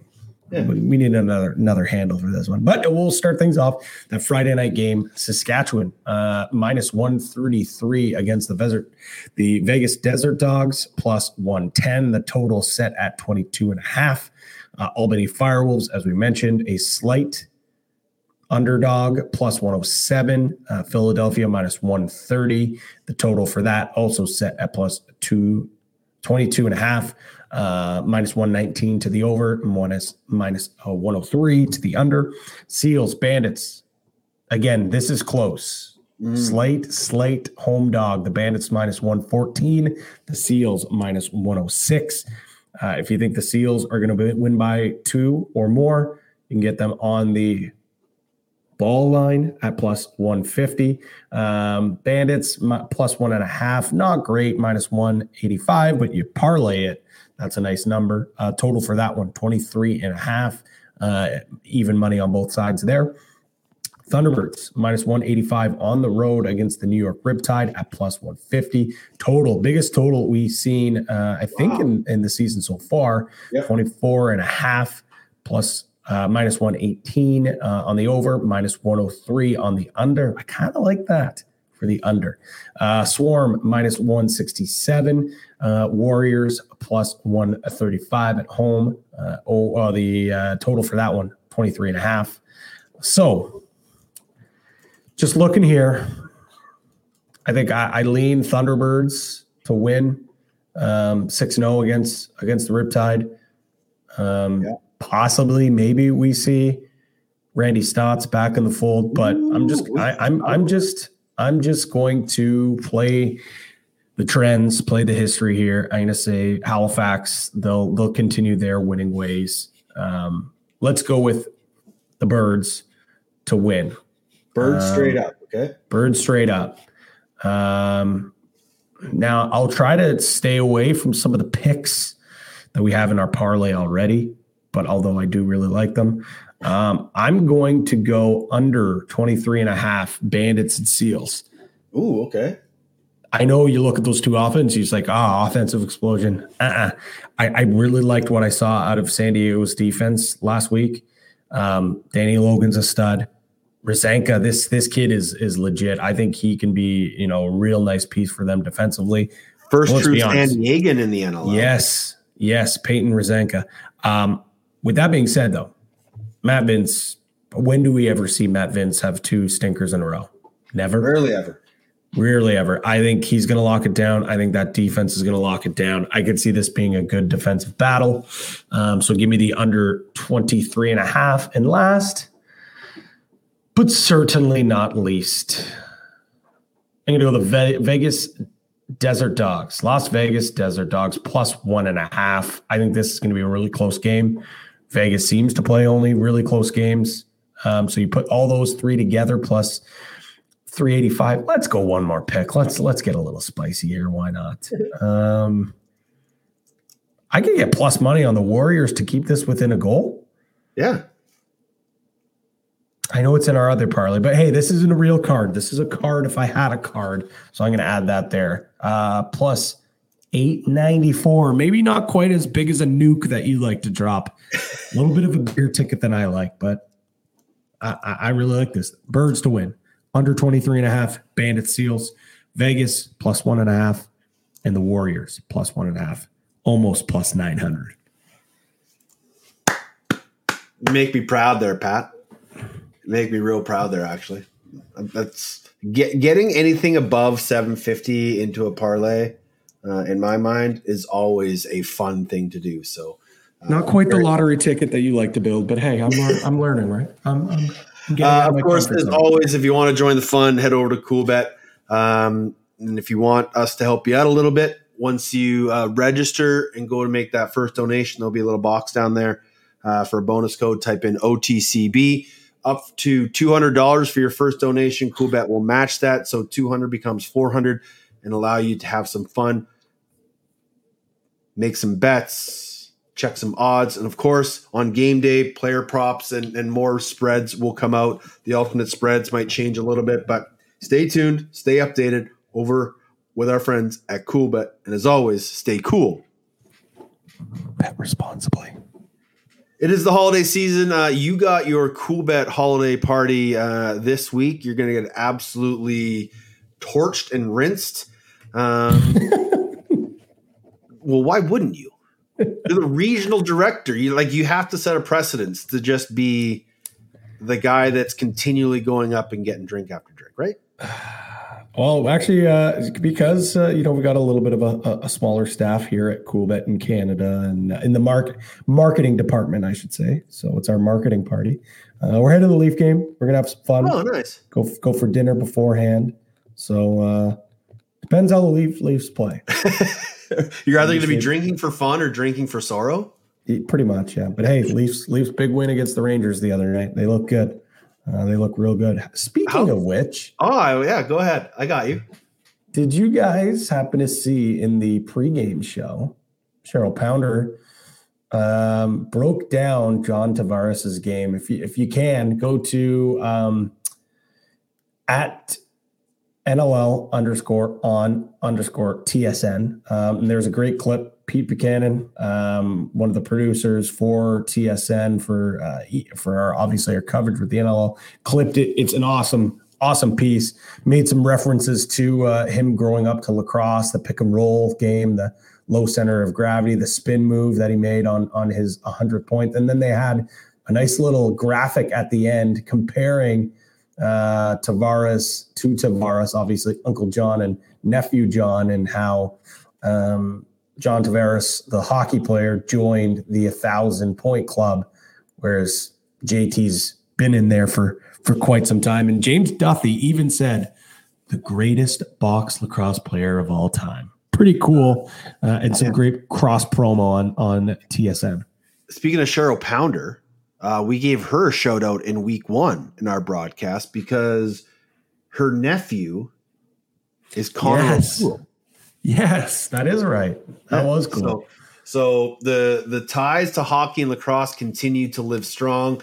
And shout out to the people at TSN for getting that board out there. Um, just you know, mixing our fan bases is just a natural thing up here in Canada. Obviously, with the sports being so similar and, and the crossover between players being so vast, uh, it's just awesome to to see those stories and, and just to continue to link the two. Like I'm sure once Adam Poitras gets in the league, we'll have a comparison with him and his brother. Yeah. Um, so you know, there's just there's just great storylines uh, throughout the National Lacrosse League and Hockey League uh, for those exact reasons. But we mentioned the holiday season, and I was out with a bunch of the Victoria Shamrock Driftwood this past weekend. A bunch of guys that all played together on the 05 team.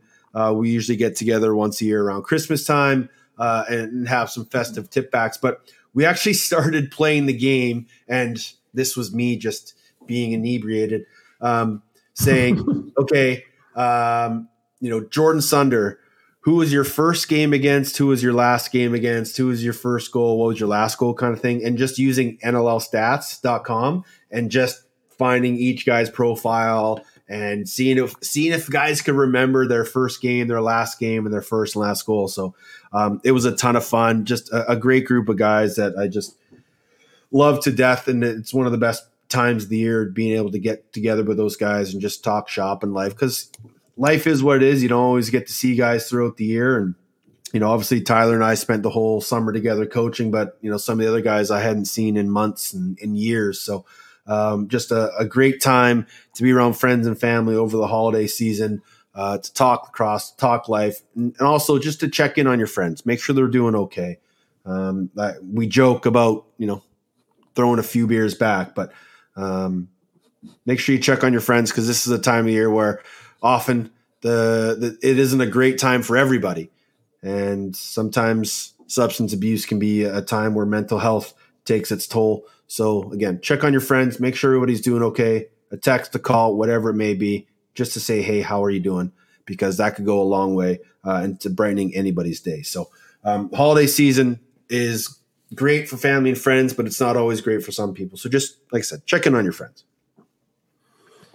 Checking on your friends. Um, you know, if you can give, if you're fortunate enough to give, recognize that mm-hmm. again, as you mentioned, obviously mental health, but this is a stressful time for for uh, a lot of people. But uh, there's a lot of people that um, you know aren't uh, aren't fortunate enough to to give their loved ones Christmas.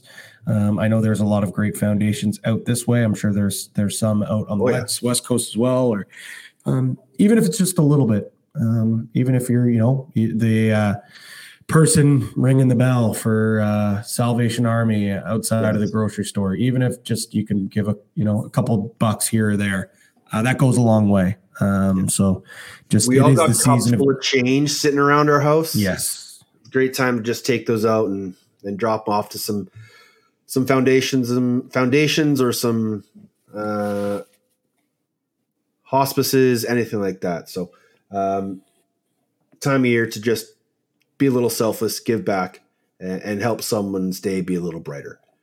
Thanks to Brett Dobson for stopping by this week. Uh, week three in the future. Five games. One on Friday. Saskatchewan at Vegas. Four on Saturday. Albany at Philly. Halifax at New York. San Diego at Buffalo. And then the TSN game of the week. Georgia at Vancouver for the first time since 2022. Oh, since 2020. And if James Ray plays in that game, his last game was that game when Georgia was in Vancouver. no way. yeah. Unbelievable storylines, as always, here in the National Lacrosse League. Uh, he's Pat Gregoire. You can find him on Twitter at P. Greggy. I am at Teddy Jenner. The show at OTCB underscore podcast, or find us on the Instas at OTCB podcast. Enjoy the games this weekend. Continue to have a happy holiday. And until we speak again, stay safe and be excellent to each other fall.